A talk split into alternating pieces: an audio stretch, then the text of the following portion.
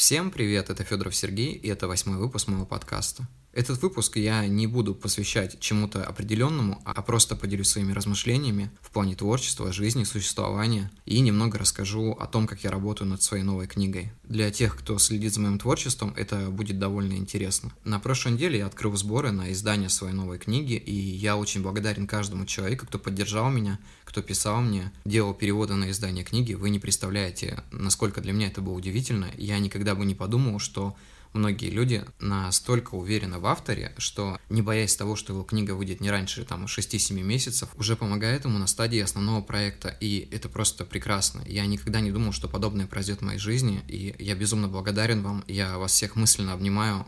Я надеюсь, что я не подведу никого из вас, и в любом случае я постараюсь сделать все вовремя, как и обещал, без каких-либо проблем, поэтому я начинаю, как говорится, готовиться к лету, зимы. Книга «Сатори» для меня довольно необычный опыт, потому что я вновь вернулся к повествованию с первого лица, и, если говоря более простым языком, сюжет там основан более на размышлениях, чем на действиях. Но на самом деле сюжет там присутствует, и он тоже довольно интересен для меня, потому что для меня это необычный опыт, я никогда не сталкивался с чем-то подобным. Изначально мне, конечно, хотелось написать книгу от третьего, но руки сами начали писать книгу от первого лица, и я думаю, что главный герой все-таки донесет для вас какие-то мысли. Кстати, открою небольшую тайну, возможно, в этой книге будет небольшая отсылка на «Катарсис». Если кто-то вспомнит об этом во время чтения, после выхода книги, то обязательно отпишитесь мне интересна будет ваша реакция, потому что я считаю, что книги, написанные мною от первого лица, так или иначе имеют какую-то связь. Конечно, не полноценную связь, но все же в этом есть, потому что книга «Катарсис» и книга «Сатори» будут находиться, в принципе, в одной вселенной. «Вселенский район» — это, конечно, немножко другая история, но вот именно эти две книги, они между собой взаимосвязаны. Я думаю, что многие все-таки определят в этом связь, но не думайте, что они очень похожи, потому что на самом деле они абсолютно разные. Сегодня немножко задумался о существовании своего творчества, о том, чем я занимаюсь все эти годы и куда я все-таки иду. Знаете, я никогда не воспринимал творчество как хобби, для меня это было частью моей жизни. Но сегодня я понимаю, что все-таки творчество и жизнь, они немножко разделяются. Не в плане того, что книга немножко разделяется с твоим личным опытом и жизнью, а в плане того, что порой очень сложно передать те жизненные эмоции, которые происходят здесь сейчас в книге. То есть все равно это происходит в более художественном плане. Но самое главное, что у создателя всегда есть замысел. И если книги создателя, то есть автора, доходят до читателя, и читатель испытывает эмоции, читая данную книгу, то значит замысел создателя был оправдан. Любая книга должна чем-то цеплять. Если эта книга не цепляет, то либо она еще не нашла своего читателя, либо мы идем не по очень верному пути. Жизненный опыт — это нечто необъяснимое, это то, что происходит здесь сейчас. Вот даже на данный момент, записывая вам подкаст, со мной происходит какой-то жизненный опыт, какое-то событие, в котором я испытываю определенные эмоции, смущение, стесняюсь, туплю местами, но все же выдаю это. Когда ты пишешь книгу, ты всегда можешь ее отредактировать, откорректировать, исправить ошибки, но в жизни так не получается. Может быть, поэтому многих людей тянет писать, и никто не до конца не знает, почему он начал это делать. Знаете, не все люди, которые занимаются писательством, ищут славы, им просто нужно выговориться. И есть еще такой момент довольно интересный, когда ты пишешь книгу, часто это происходит в твоей жизни, но не всегда. Если ты вкладываешь в это определенные эмоции, то, возможно, они будут происходить в твоей жизни. Если ты этого сам хочешь, то это начинает происходить в твоей жизни. Если нет, то вряд ли это произойдет. Мне стали писать комментарии в стиле того, что я пишу рассказы, которые заканчиваются немножко фатально, и, возможно, так или иначе повлияет на мою жизнь, или жизнь человечества, либо жизнь обычного человека. Но я считаю, что рассказ чаще всего остается рассказом. Я просто разрешаю своей фантазии терять границы и писать то, что было бы мне интересно, то, чего не может в основном произойти в реальной жизни, но это никак не связано с какой-то мыслеформой. Да, мысль есть, посыл есть, но все это фантазия автора, давайте не будем сильно вдаваться в это. Если вы пишете книгу с конкретной целью, знаете, как бывают такие учения, когда ты записываешь свои желания на листочке и смотришь не каждый день и плавно к ним идешь, то, возможно, это будет происходить, потому что это нацеленный план, и он так или иначе начнет происходить. Если же нет, то я думаю, что ничего такого произойти не может. Это то же самое, что я вчера выпустил рассказ о том, как огромная планета врезалась в Землю и наступил какой-то конец света. Я не думаю, что эта вероятность возможна. Быстрее наступает конец чьей-то жизни, чем жизни всего человечества. В принципе, вероятность того, что на Землю упадет метеорит, и мы все погибнем, равна, может быть, 1 к миллиарду. Я не сильно вдаюсь в эти подробности, я даже не думаю об этом, потому что для меня важнее опыт переживания самого человека, его поступки, потери, встречи и так далее, потому что это очень важно. В каждом человеке есть своя драма, и мне эта драма очень интересна. Потому что порой эти драмы заслуживают целых книг. Да не то, что книг, фильмов они заслуживают. Поэтому давайте будем считать, что рассказы все-таки остаются рассказами. Мне бы очень хотелось, чтобы я написал книгу о том, как я стал миллионером. И у меня это сбылось там буквально через несколько дней или через несколько месяцев, но я думаю, что если я ничего не начну делать в своей жизни, то вряд ли это случится.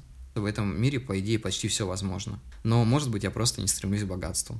Писатель вообще должен быть скромный человек, но это чисто мое мнение. Потому что писатель, у которого в жизни все прям идеально, и у него куча денег, я думаю, что это начинает переедаться, и ты больше питаешься благами этого мира, нежели ищешь что-то такое настоящее, знаете. Типа, художник должен быть голодным, но писатель не должен быть всегда голодным, он должен быть сытым, он не должен насытиться до конца. Потому что маленькая-маленькая капля голода должна оставаться в любом человеке, так или иначе. Это и есть стремление, когда ты до конца не удовлетворен своей жизнью и к чему-то стремишься.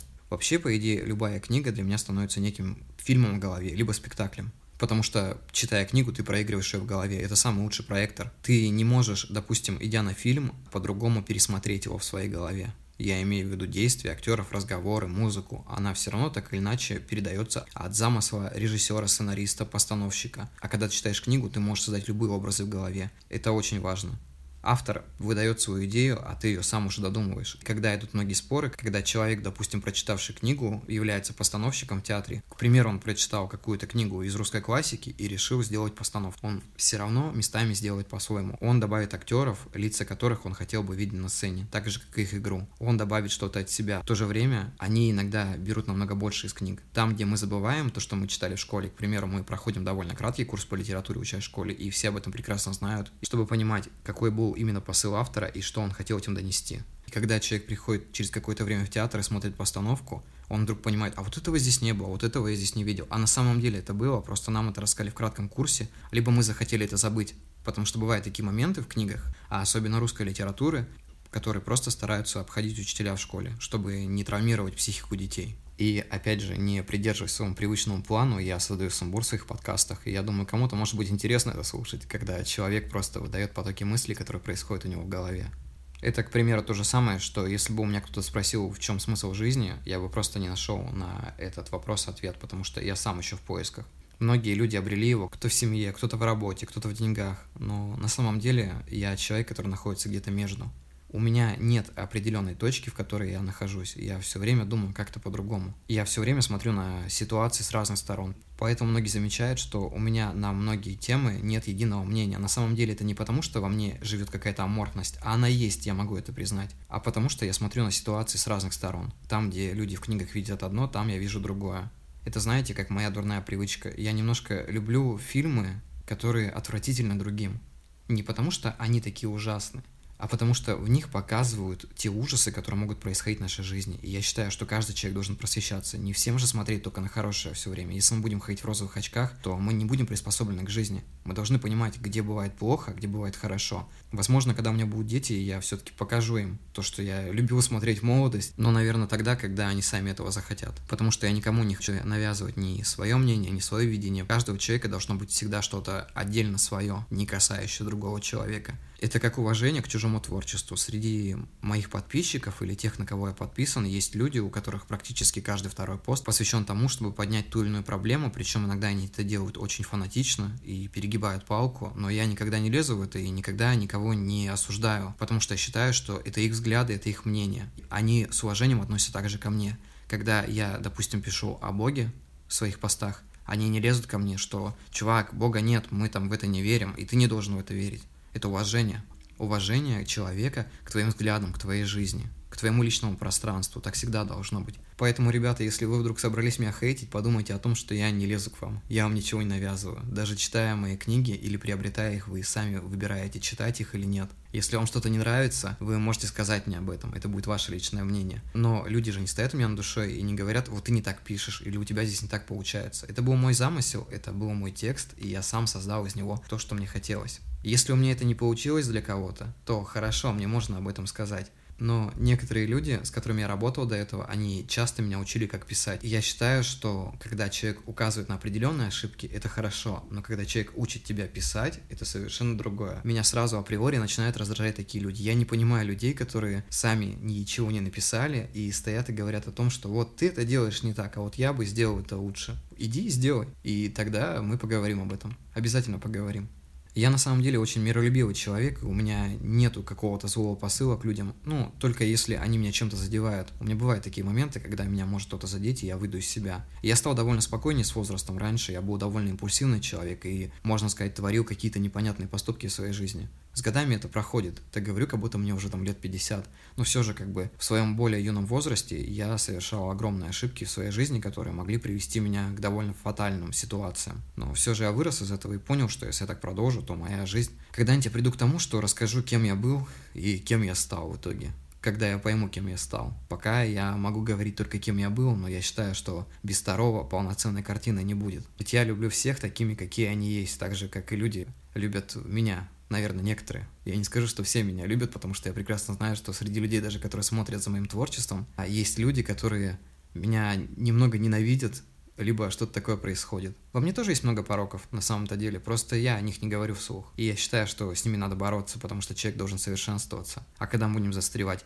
в зависти, в хейте или в чем-то еще, мы никуда не вырастем. Мы просто останемся недовольными обывателями, которые будут говорить о том, что все плохо, но ничего не будут менять в своей жизни. Как говорится, вера без дел мертва, и так всегда было, и так всегда будет. Есть догматы, которые уже никак не поколебимы. Ну так вот я немного поделился с вами сегодня своими размышлениями. Возможно, выпуск вышел немного ни о чем. Я думаю, что кому-то были интересны мои мысли и посылы, и я готов обсудить с вами какие-то темы, которые вам будут интересны. Пишите мне, не стесняйтесь, потому что многие действительно стесняются писать. Я заметил такое, что я пишу человеку, допустим, среди круга писателей, и пытаюсь с ними поговорить о чем-то, и тут у нас сразу находится общая тема, и мы начинаем разговаривать. Я сам такой человек, который редко пишет кому-то вообще. Но когда мне пишут, я всегда рад общению. Это не потому, что я не хочу с вами общаться, а потому, что у меня характер такой. Я довольно закрытый человек.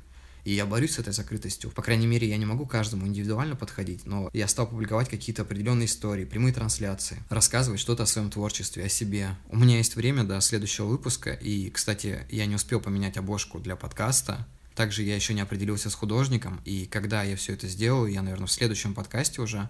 А может быть, через один подкаст все это постараюсь поменять и подробно расскажу вам о том, как я искал художника, какая была работа и почему я все-таки выбрал человека, с которым я буду работать. Хотя я его еще не выбрал, это я уже забегаю так в будущее. Поэтому всем спасибо, кто меня слушал. Увидимся в следующем выпуске и всем пока. Будьте счастливы.